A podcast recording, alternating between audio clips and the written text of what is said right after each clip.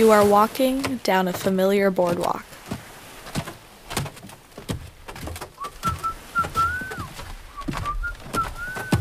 Tonight is a good night for boating.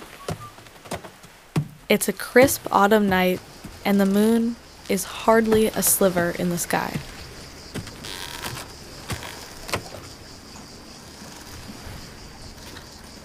Once a local plumber, you now spend your days enjoying the riches from your nighttime enterprise.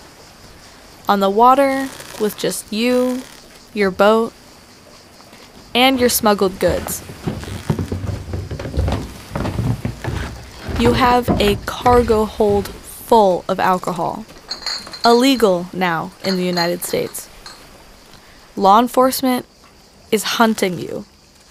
Fellow smugglers and hijackers are out for your cargo. Each voyage could be your last.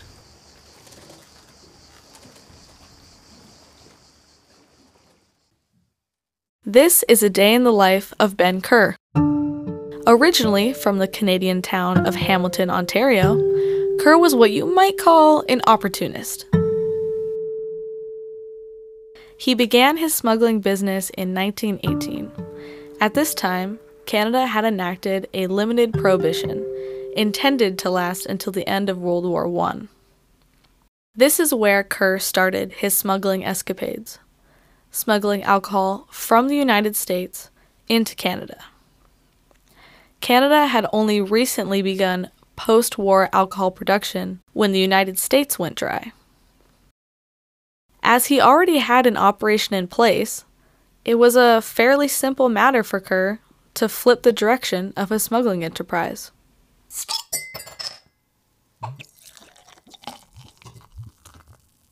He started with beer. I'm Maddie Wary. I'm Adina Goldstein.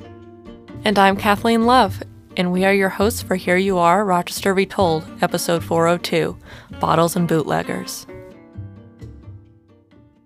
Prohibition uh, was the result of a long standing struggle uh, to uh, uh get uh, men out of bars and sober them up so they could be productive husbands and fathers. This is Morris Pierce, a professor in the history department at the University of Rochester who teaches a course on the history of Rochester and Western New York.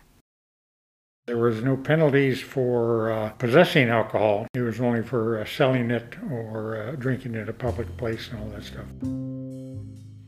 So, how far were Rochesterians willing to go to keep alcohol flowing? And how much violence and crime were they willing to tolerate?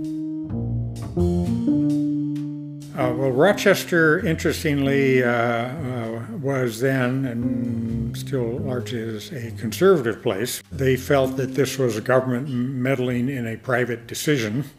You know, if you wanted to go buy a bottle of rum and uh, have fun with it, that was your business, not the government's. Uh, and so there was this uh, kind of schizoid attitude. and people still recognize that, you know, it did cause damage, uh, but this was a uh, personal moral decision and uh, really was not the business of the government. And so uh, local mm, politicians in Rochester mm, just hoped it would go away for the most part. I mean, there were some who uh, supported prohibition, but that seemed to be the kind of odd man out. When homegrown alcohol was banned, they looked for another way to source it. This gave rise to a new alcohol industry built upon organized crime. Huge problem was that uh, large mobs came to control uh, the manufacturing and distribution and even the speakeasies, and they attempted to drive out the little guys. And so there'd be uh, murder and mayhem and all this uh, to control the trade. Smugglers brought in illegal liquor from Canada, and Ben Kerr suddenly became a very well known figure in the Rochester area. Once alcohol hit the shores, bootleggers ran it to speakeasies, yet this operation was more than a local phenomenon. Rochester became a center for the movement and distribution of illegal alcohol into the United States. Canadian distilleries often focused on filling larger orders from places like New York City and Boston, rather than smaller ones from Rochester and Buffalo. This left lake smugglers with only beer to smuggle during the early days of Prohibition. Once distilleries unofficially opened their doors to lake smugglers, Kerr primarily did his business with Corby's Distillery in Belleville, Ontario, the only operating distillery on Lake Ontario.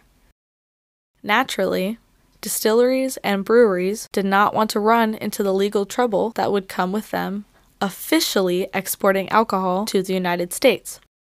So, in order to get the alcohol for his shipment, Kerr had to go through a long and complicated legal process. First, the American distributor, a bootlegger, would travel to the Corby's head office at 1201 Sherbrooke Street West in Montreal. He would meet with the general manager, Harry Clifford Hatch,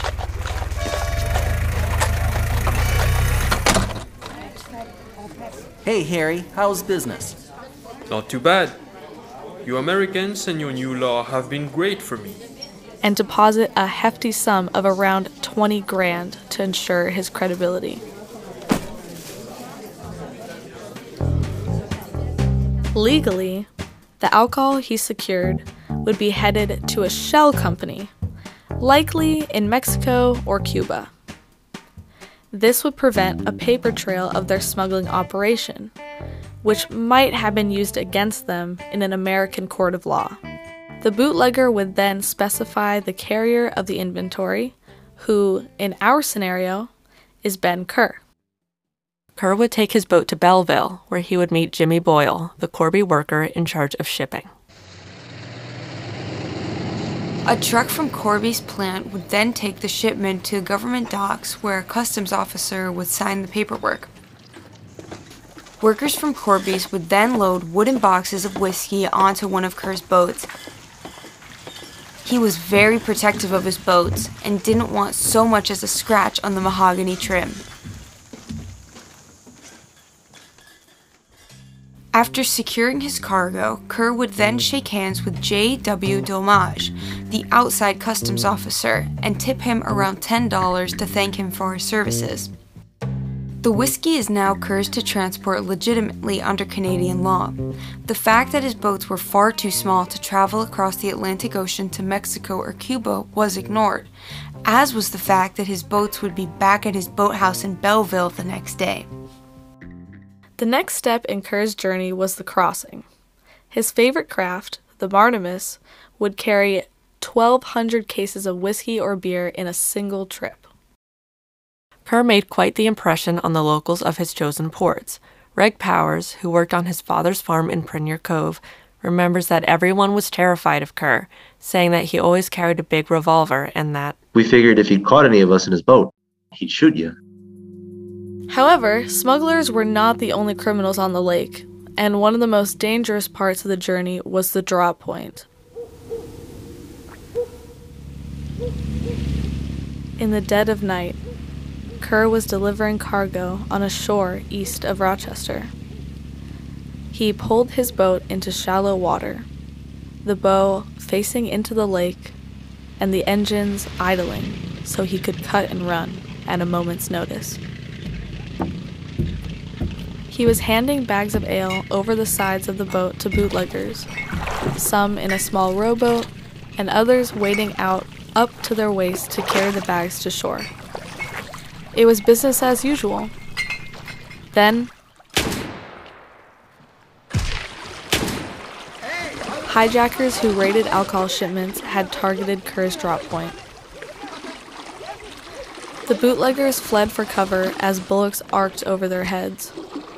Kerr picked up his rifle and immediately began to return fire, giving his associates a chance to get clear. In expert shot, Kerr drove the band of hijackers back down the beach on his own. They were at an impasse, and Kerr made the next move. Taking his boat 200 yards east, he landed quietly on the shore with his 303 rifle in hand, a 12 gauge shotgun in the other, and a 45 revolver in his belt. he came up behind the hijackers, firing the three guns at random to sound like he had a whole band of men with him. Caught by surprise, the hijackers fled the shore. They had not taken a single case of alcohol. After Kerr had handed his cargo off to the bootleggers at the shore of Lake Ontario and turned back for Hamilton, the alcohol headed for the speakeasies. Shrouded in mist and almost impossible to see from a distance, the Lower Falls Cave in the city proper was occasionally a stop in alcohol's journey to Rochesterians.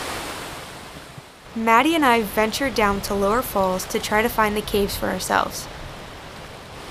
Yeah, I couldn't get there. yeah, okay, okay, okay. Cool. I tried to walk all the way down along the river, but the water's too high and going too fast. I eventually got to clearing and it was just the falls under the huge bridge. And there was so much mist that I couldn't open my eyes to move forward. So I had to stop just short of the cave. So that's something that the smugglers probably experienced too. It must have been super oh. hard to get that close to the caves.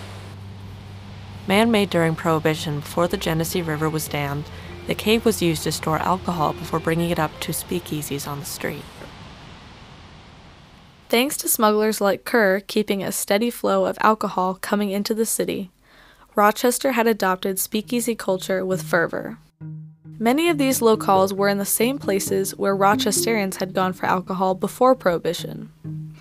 Some were in more subtle locations in apartments, houses, garages, barber shops, social clubs, cigar stores, and hotels. In 1931, a raid uncovered half a barrel of beer from a supposed bookstore on Monroe Avenue that was secretly a speakeasy. College Town stands on what was once Benedict Spiegel's hotel, which was raided four times during Prohibition. An exclusive location called the Viper Club was on the third floor of a building on East Avenue, now used by the IRS. Louis Dustin ran a beer flat, which was slang for a speakeasy hidden in an apartment or other private location on Swan Street, which is right by Eastman School of Music's Hatch Recital Hall. You may wonder how did all of these bars manage to avoid getting caught? Well, they had a few methods, some better thought out than others. One solution was to hide their identities by fronting as other businesses. Fancy naming schemes often came into play, such as calling themselves soft drink purveyors and secretly serving alcohol on the side. 1924 was a big year for raiding in Rochester. In March alone, Prohibition agents raided 24 speakeasies, dismantled four breweries, and poured 120 barrels, or about 30,000 pints worth, of beer into the sewers. But what happened after they got caught? Not very much. Even after being raided, most speakeasies paid a fine and simply reopened. Despite participating in raids, law enforcement was unhelpful in curbing prohibition. In June of 1932, four deputy sheriffs were suspended after being found drinking in an East Main Street speakeasy at 10 in the morning, with their uniforms on hand for their upcoming duty. A speakeasy even operated on Exchange Street, a stone's throw away from the RPD headquarters. Rochester became a hub for distributing alcohol even further inland due to its convenient location on the shore of the lake and its easy access to waterways. This also made it a hub for organized crime networks composed of mercenaries and violent men like Kerr. The sneaking, smuggling, and illicit drinking all came to a close when the 21st Amendment abolished prohibition in 1933. Much like when it was first announced, Prohibition's end was met with little fanfare in Rochester. Many of the speakeasies that were open stayed open. One speakeasy owner is quoted saying, I don't think it was such a celebration. Hell, the saloons in Rochester were wide open anyway.